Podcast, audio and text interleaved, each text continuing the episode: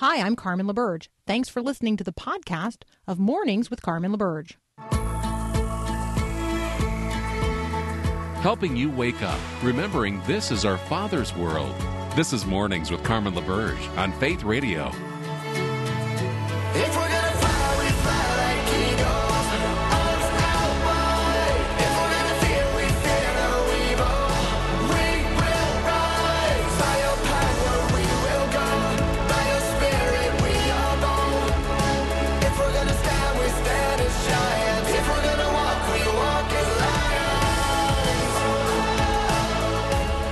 Good morning again. It is Friday, July the 23rd. There's a lot going on in the world. Let's be lifting up our prayers to the Lord our God in the midst of all kinds of headline news of the day. I call it praying the news. If you are um, just, just interested in being equipped to recognize that God's perspective on what is happening in your own life along the path that you will be walking today and then along the path that every other person in the world today will be walking. Like, right, there's a matter of perspective related to all of this. It's going to be part of the conversation that we're having this morning is my perspective on what is happening in this moment, in this hour, in my day, in my life.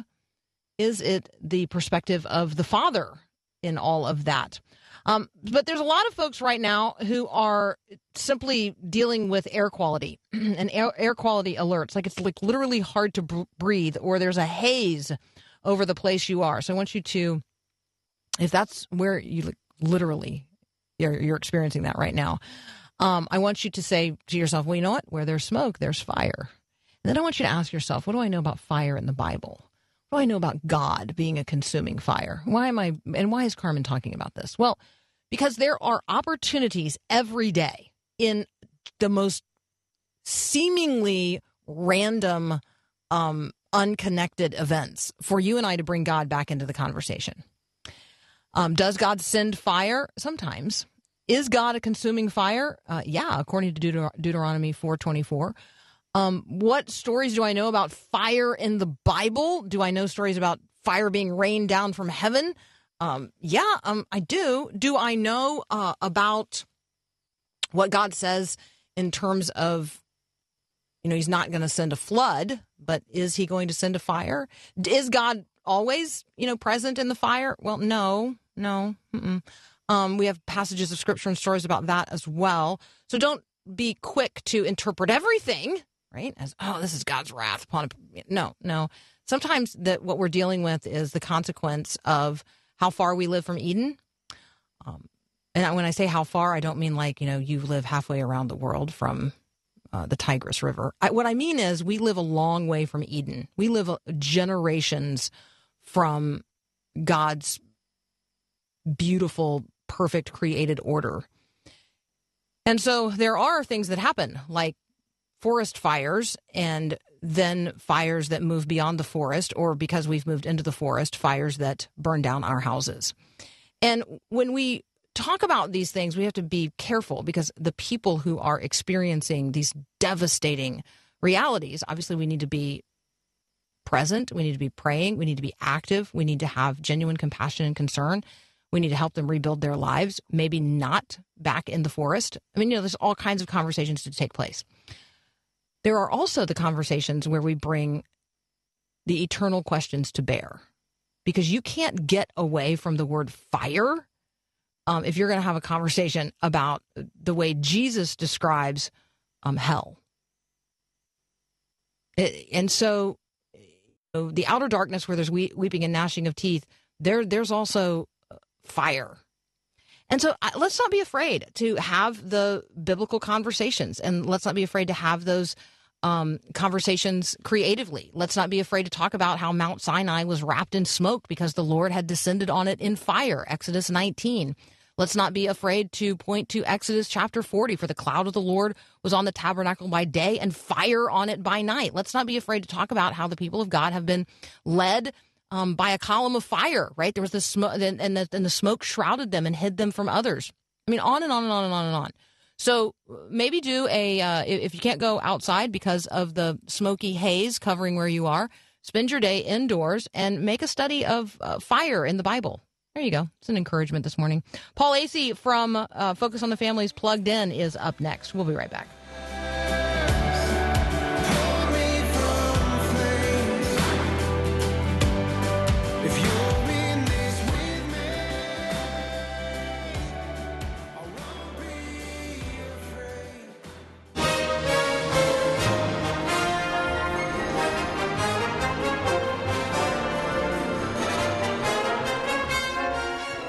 Paul joins us from Focus on the Families Plugged In. Paul, welcome back. Thank you so much for having me. Absolutely. All right, let's lead off with some um, movie reviews. This is one of the things we just like to do every Friday, catch up on what's coming out on the big screen and, well, frankly, increasingly on small screens. So let's start with uh, Snake Eyes. What do I need to know about Snake Eyes? Well, what I'd like you to know is that I just got out of Snake Eyes not not 12 hours ago. Actually, I just finished watching it and finished writing the review. Um, it is a, an origin story essentially for one of the most popular figures in literally figures in the GI Joe uh, cinematic universe. Obviously, it's been a toy since since I was a little kid. Um, it, it, he's he's this enigmatic secretive guy. No one really knows his name, his background, anything like that in the whole G.I. Joe universe until uh, this movie, which gives you sort of an indication of who he is and why he became the person that he became. And uh, it it it leads with his father dying in front of his eyes. It pushes him into this place of revenge where he's trying to to get the killer of his dad, um, and and eventually pushes him to this to this secretive clan in Japan where he learns a great deal about himself, a great deal about honor and of duty and of sacrifice. And it's sort of a, it, it, really is an origin story where, where Snake Eyes we see was sort of teetering on the edge of bad and good and becomes at the end, this is probably no spoiler for anybody who's familiar with G.I. Joe, became a good guy. Um, this movie has some good messages to it, but man, is it violent. It is really violent. The corpses just pile up like cordwood, as the saying goes. Uh, it is PG 13. Um, so it is at sort of a level that that parents could at least consider taking their kids to. But there is a lot of violence. It's not particularly bloody. Um, it's it's more in the tone of, of of a superhero world, but you still have to be aware that man, there are a lot of bodies and, and some issues to be aware of. So so that would be my quick take on on Snake Eyes. So it gives us an opportunity. I mean, I just think if you're listening right now and you're like, where can I go with that with maybe my my teenager um, in terms of conversation? I always think that having conversations about our origin story, um, where and, and then hero conversations. Obviously, the hero or the heroic narrative, anytime you see it used in any story. Um, is somehow in some way pointing to Jesus. Um, that's really the only real heroic narrative out there. So when you talk about the superhero world, you know, Jesus is genuinely the ultimate superhero and the uh, and the opportunity for um, us to say, hey, you know, there there actually is really a guy who saved the whole world. Um, so it gives us an opportunity to talk about redemption. Okay, Trollhunters: Rise of the Titans. Dun dun dun. Dun, dun, dun, dun, Yes, this is a movie that you can find on Netflix, and, and it's actually the the movie uh, conclusion of three separate series. Uh, this this whole series, it was called Tales of Arcadia, is sort of the, the umbrella term for all these Netflix series that sort of roll out the story of the troll hunter, a teenager named Jim, and, and all of his various friends. Um, this time, it really does put the capper on the whole whole saga.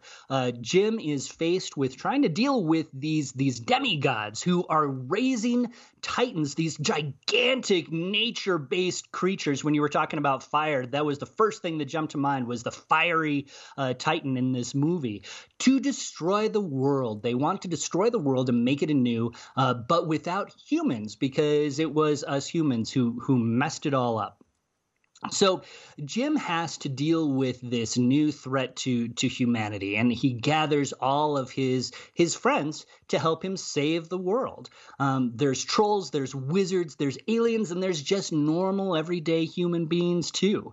Um, this is not the easiest show if you're not familiar with the the Trollhunters universe, you might need like one of those crib sheets just to keep track of all the characters and try to figure out who they all are and where they sort of fit. Um, that would have been very helpful to me, frankly, when I was watching this.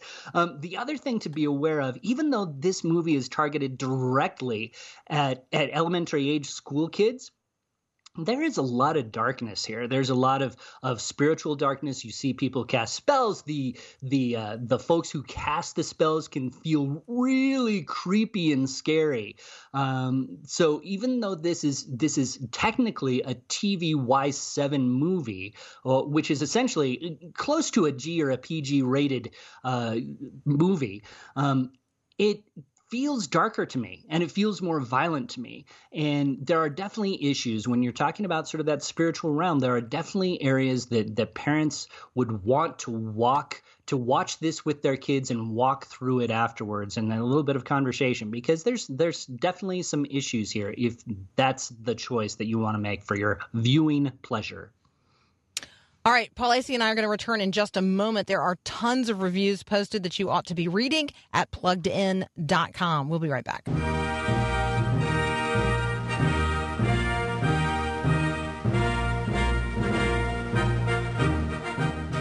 Okay, will you be watching the Olympics this year uh, in Tokyo? If so, how will you be watching the Olympics. What events will you be watching, and will you be watching them live? These are some of the questions. Um, I, I can't really imagine that not watching it like it feels like you should be watching it live like we should all be cheering together for simone biles there's that she sticks her landing every time she runs toward the vault or does a floor performance like simone biles i mean i i I'm sure there are other people competing in the Olympics this year, but you know, like I really want to see her do her thing.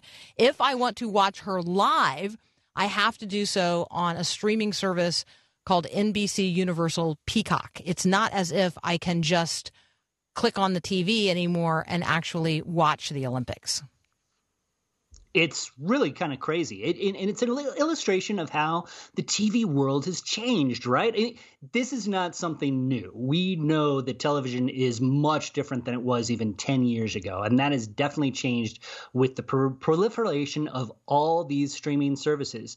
Peacock NBC's own streaming service is is one of the lesser subscribed to uh, streaming services. About 14 million monthly users use it.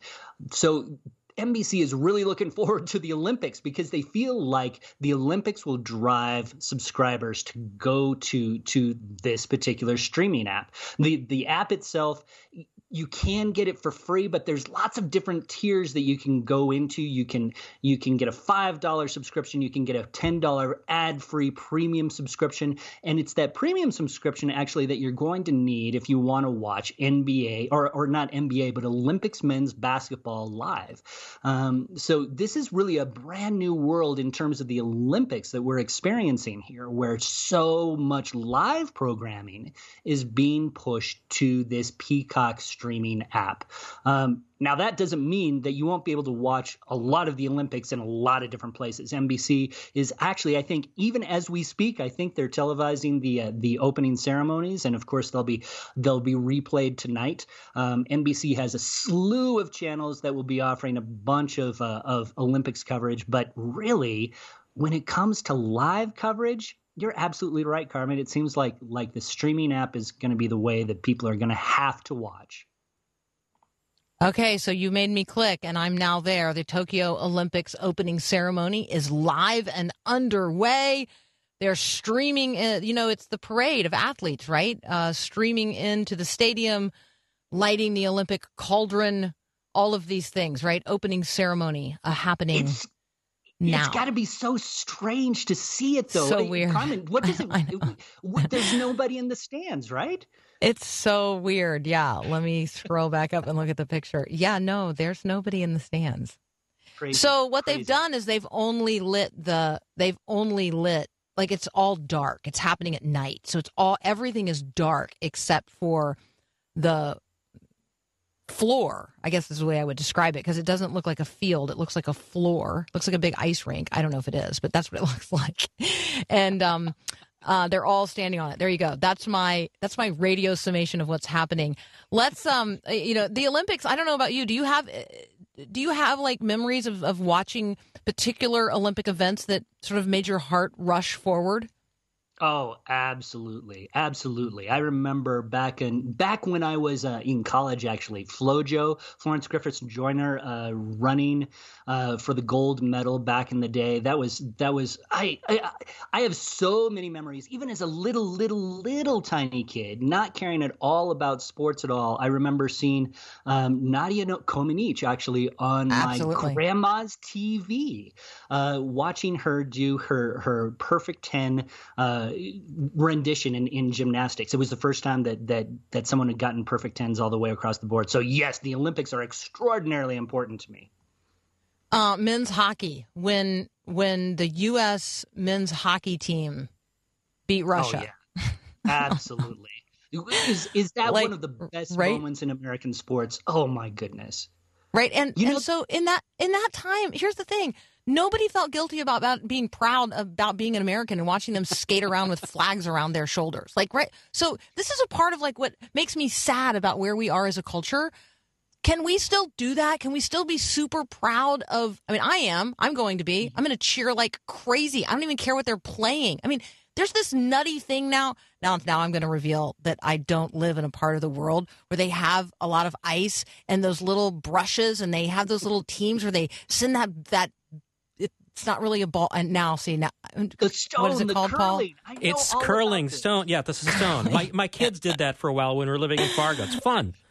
It's oh. so it looks so fun, and I would cheer for them. I would be cheering for them if they were doing, and if the, the Americans were winning at that, I would be going bonkers. I'd be going crazy over it. So I want us to be free to cheer for our Olympic athletes during these Summer Olympics. I will just confess I don't know all their names this time around. Um, and I, it's kind of like it's the wrong year for the Olympics and all of that. So just, you know, but I do think that we want to watch and we want to support and we want to celebrate. It's important. Yeah. Yeah, absolutely. And I think the the Olympics is actually one of those odd times, even to, in today's culture, that we're given permission to, to to cheer for the home team, to cheer for you know the the, the folks who are born and bred in, in in the nation that we love so much, right? So, I, and and there are some great great stories from across the world as well. There are lots of, of, of athletes that I root from from different countries, but yeah, there's always a soft spot in my heart for for U.S. athletes. I'm I'm I'm a homer by nature. I just can't help it. I totally love it. Okay, so we have we have um, a friend on the text line right now, a regular listener to the program, um, part of you know part of the community, like goes and finds things for me when I say, "Hey, does anybody know about this game that this that this person's talking about?" Uh, and she is um, from Argentina, but lives here in the United States, and agrees with you that the most memorable moment in all of Olympic history was Nadia Comaneci uh, getting that perfect 10 and then another one and another one and another one. It's just um that just it's extraordinary, right? When you go back and you th- okay, Ted Lasso. I I will just confess I know just enough to be super dangerous on this topic, but season 2 of Ted Lasso. I'm just going to I'm just going to tee it up that way. Season 2 of Ted Lasso? Question mark? season two of Ted Lasso. I gotta say, so I, I, reviewed the, the the first season of Ted Lasso, and and as we do, because we have so much to cover, my initial review was was on that very first episode. There is a lot of swearing and a lot of issues with that show, right? That that as a plugged in reviewer, you just can't ignore. But I also watched it later, and as the show went on, it became what I think is one of the nicest, sweetest, kindest, gentlest, funniest shows on television. This is a really problematic show. Carmen, you might get me fired for for bringing this up because because it really does have a lot of issues, but in terms of its heart, I don't know if there's a quote unquote better show on TV. It really elevates this idea of kindness and about treating people well. And that's something you very rarely see. Uh, from what I understand, I haven't cast my eyes on season two yet, but I believe that it's going to be in the same vein. So, for for adults, be aware that there's tons of issues with this. There's lots and lots of language, but man, is it a sweet show! And and the fact that it got nominated for for 20 Emmys, I believe, a record for a freshman uh, sitcom. Um, I think a lot of those Emmys are probably deserved. All right, we have um, we have someone saying, "Hey, you guys should do a list uh, reviewing all of the movies based on Olympic events." So that is a fun assignment for us. What comes um, immediately to mind? I would say for me, um, I'm, I'm, sure. I mean, is Miracle on Ice is actually is that actually the name of a movie? Because that's what comes to my mind when I think about uh, the men's hockey team. And then wasn't there one about the Jamaican bobsled team? Jamaican bobsled team that's cool running. Oh, I believe. And then Chariots of Fire would come would be important, right? Oh, mm-hmm. Chariots of Fire. Yes, those are. We're those gonna do, actually. Those are. we're going to do a list.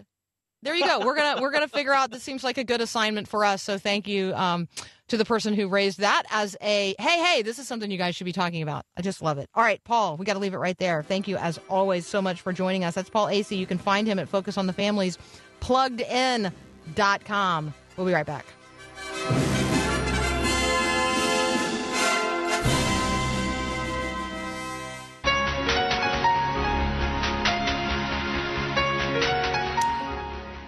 All right, so um, I don't know what we're going to call this community of of engaged uh, individuals right now, Paul Perot.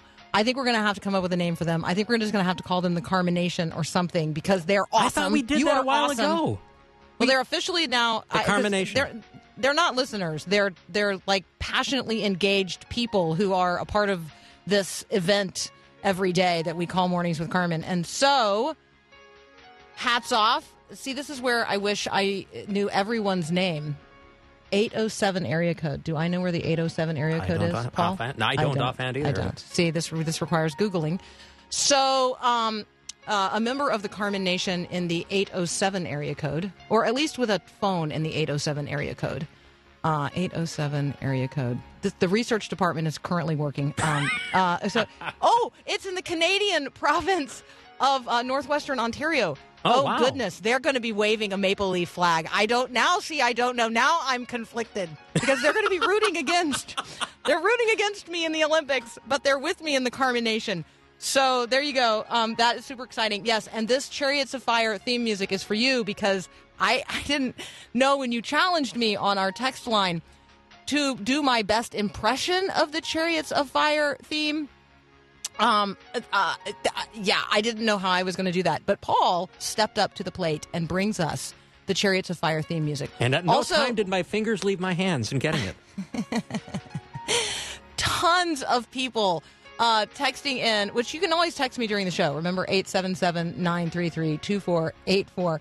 Um, tons of people texting in all kinds of movies that they wish, uh, it, that have Olympic themes that they wish that we had talked about, uh, movies that they wish had been made with uh, Olympic themes. One, even a connection to the Ted Lasso story, which I see. These are people that are really like astute and know what they're doing and know what they're watching. There's a movie out there called Race. Uh, let's see, story of one of the greatest triumphs of the history of the games, and it has some connection to the Ted Lasso story because there's a coach in it that is like related to both of those stories.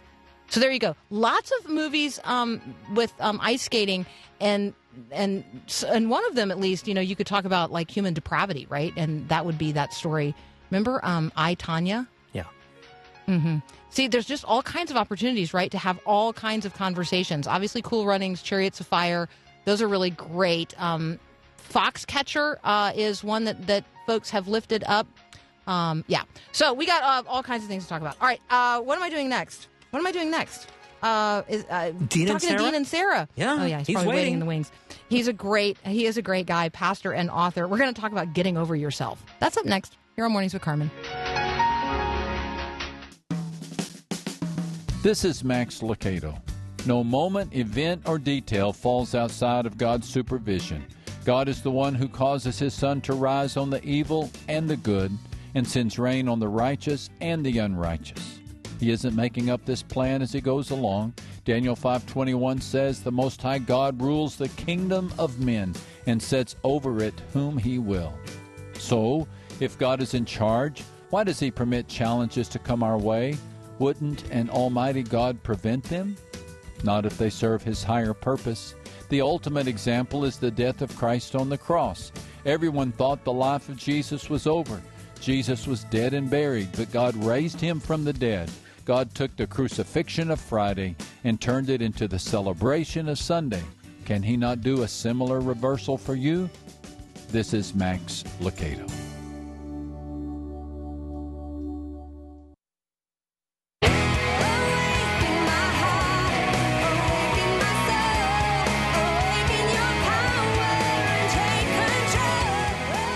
Lucado. joining me now, Dean Inserra, one of my uh, favorite authors because I just think he just gets right to it.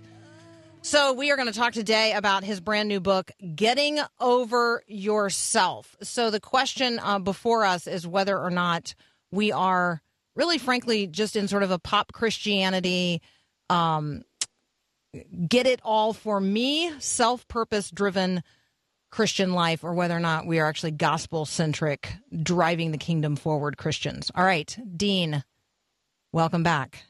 Hey, it's good to be back. Thanks for having me. Absolutely. We want to trade in uh, Believe in Yourself Christianity for Real Christianity. The book is Get Over Yourself, trading, quote, Believe in Yourself Christianity um, we're so what is believe in myself Christianity or believe in yourself Christianity? And I would say, let me put it this way: How do I trade that in for Christ centered Christianity, which is um, the subtitle? Well, when you hear about the prosperity gospel, we think of somebody on TV telling you God's going to get you out of debt and he's going to heal your disease if you have enough faith and call the number at the bottom of the screen. I call that the old prosperity gospel. Yes, it still exists, but it's it's older. Uh, the new prosperity gospel is this whole idea of a self-centered Christianity. And the new prosperity gospel is more subtle. It's not cheesy, it's hip, it's trendy, it's savvy, it's attractive, and it, it has an Instagram yeah, it's big on Instagram. I actually call it the Instagramification of the faith. And it's that God wants to make your dreams come true. That there's this deep potential inside of you that He wants to unlock uh, for you to go basically live your best life and be happy. Uh, so, this whole idea of the faith now is that Jesus wants to make you great and, and wants to allow you to accomplish these amazing things. But it's all defined by things of this world, uh, not necessarily great commission things, uh, but you getting the internship you wanted if you're younger, or you having the perfect marriage, or you basically just being happy. And it is so prevalent across what we would call just pop Christianity right now across America. A lot of people are missing it and don't even realize it's happening right in front of them. So it's been um, a while back, but we had Professor Carl Trueman on to talk about um, his book, The Rise and Triumph of the Modern Self.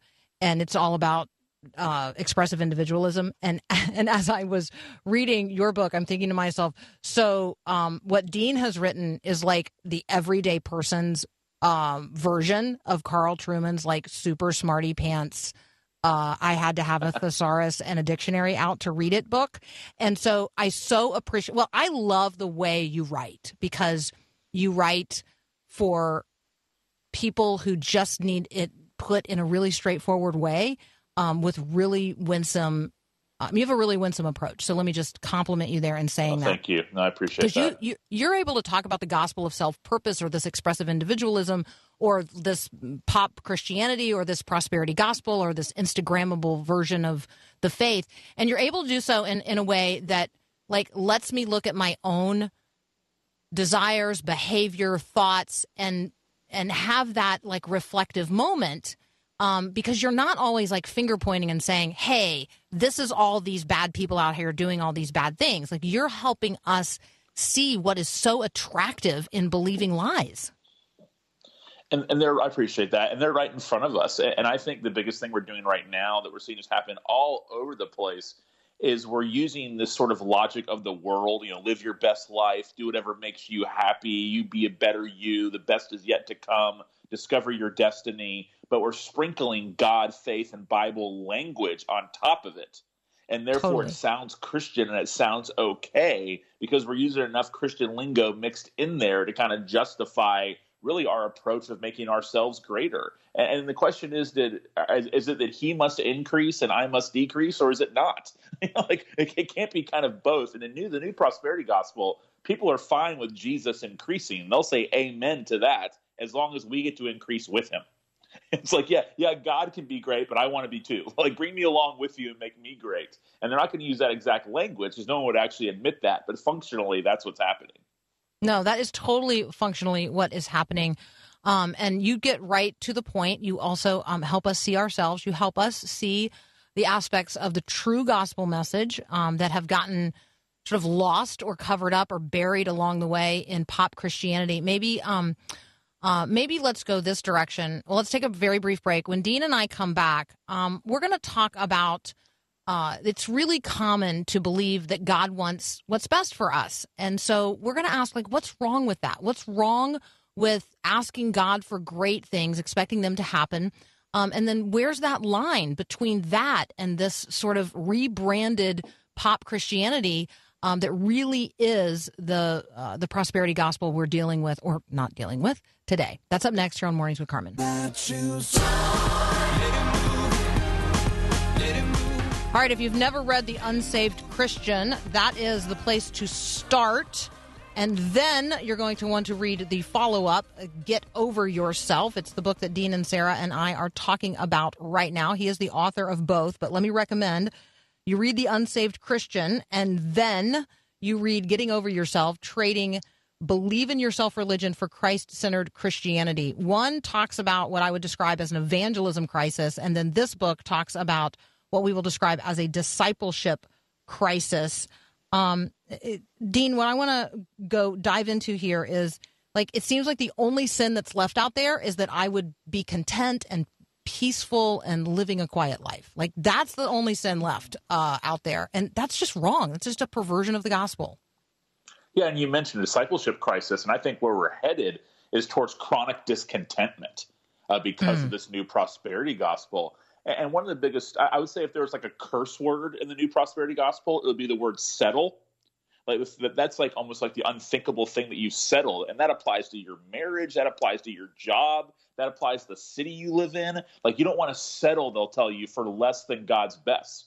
Uh, so we, we have we have these Christian people who are questioning their decisions on their marriage, all these type of things, because they're thinking, oh, maybe there's something better out there for me. It- It's almost like a cooler version of the grass is greener, and, and it's really crept in and being encouraged. Again, they're not going to tell you things like leave your spouse, obviously, but the message that's being implied is that there's anything in your life, anything in the way that's keeping you uh, from living your best life, from living God's best for you, from achieving your destiny, whatever that even means. They're saying knock those obstacles out of the way and go pursue that. And I'm in my own town and seeing people that are separating from their spouses that are you know just all all the time discontent because they're seeking out this for this thing that they think God has for them that he never actually promises. So I'm really worried for a generation that's holding God to promises he's never actually made.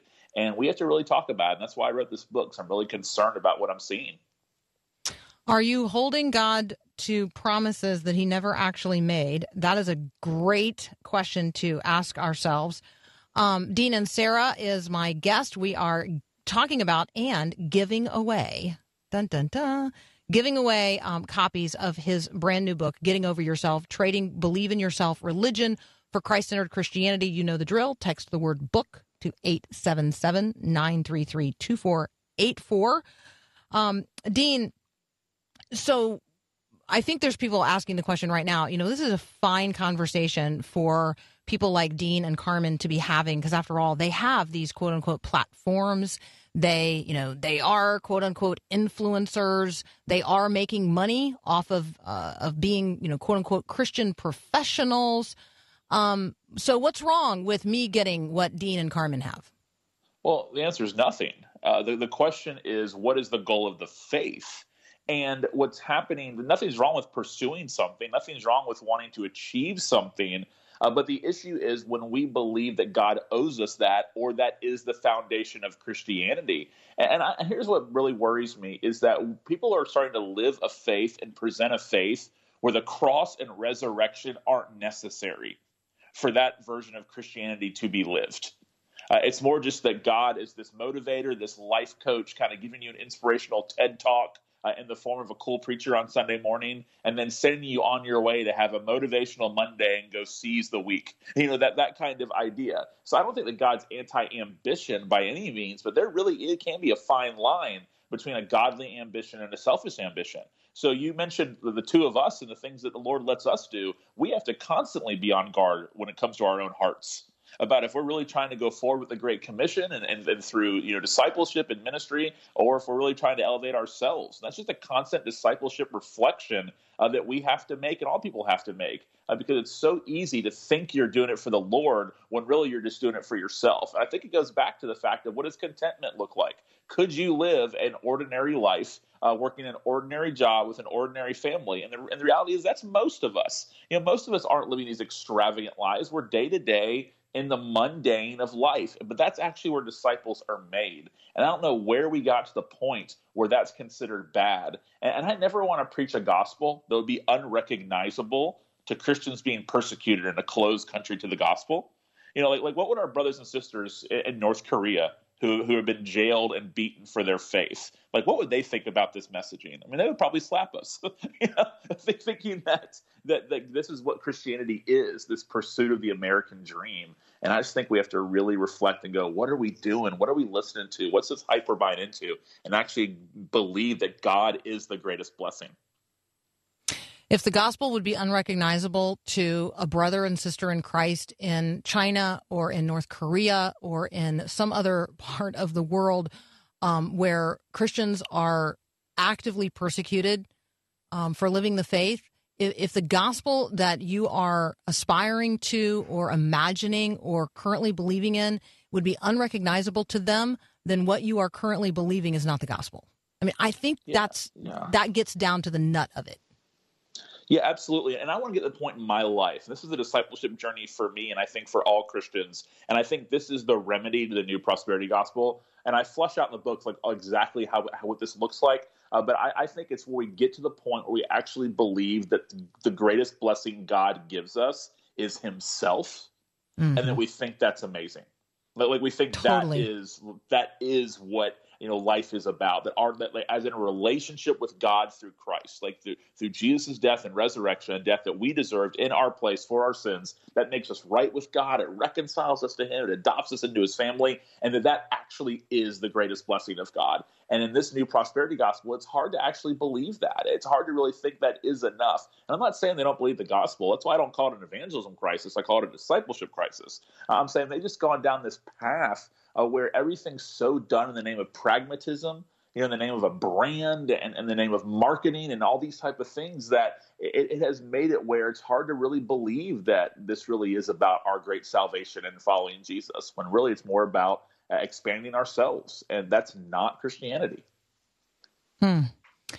Um, Dean, as always, it's so good to talk with you. Um, we want to be praying for you and other pastors. Maybe just invite um, everybody that's listening right now.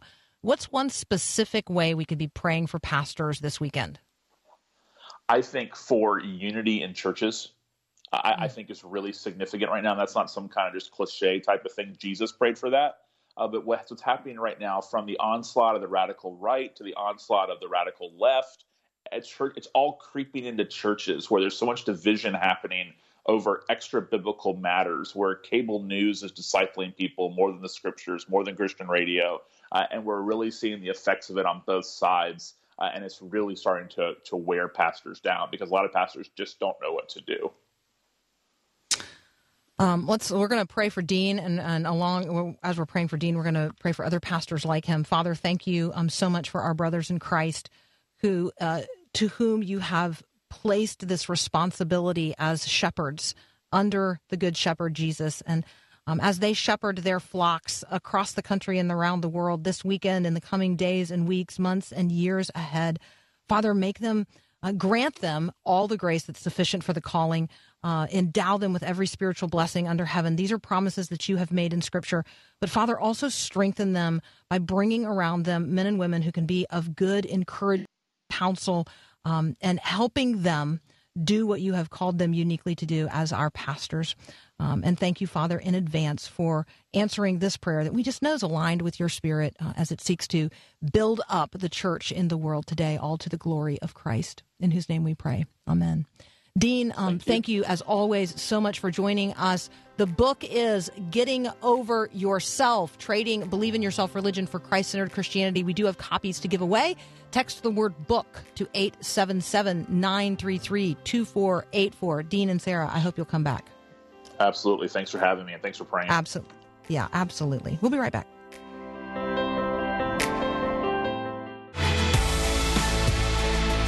All right, for those of you who want to hear what Dean had to say again, Paul Perot very faithfully reposts the show later in the day, so you can check it out on the Faith Radio app where you can listen on demand. You can check it out at myfaithradio.com on the Mornings with Carmen page. Uh, and so if you missed something and you wanted to take notes on it, that's a great way to go back and get it as well. Um, so, and you know, the book is great, and you can text the word book to 877 933 2484 and enter the drawing for the copies we're giving away today. All right, that's all we got time for. Have a great day. God bless. Thanks for listening to this podcast of Mornings with Carmen LaBerge from Faith Radio. If you haven't, you can subscribe to automatically receive the podcast through iTunes or the Google Play Music app. That way, you never miss an episode. It's also available anytime at myfaithradio.com.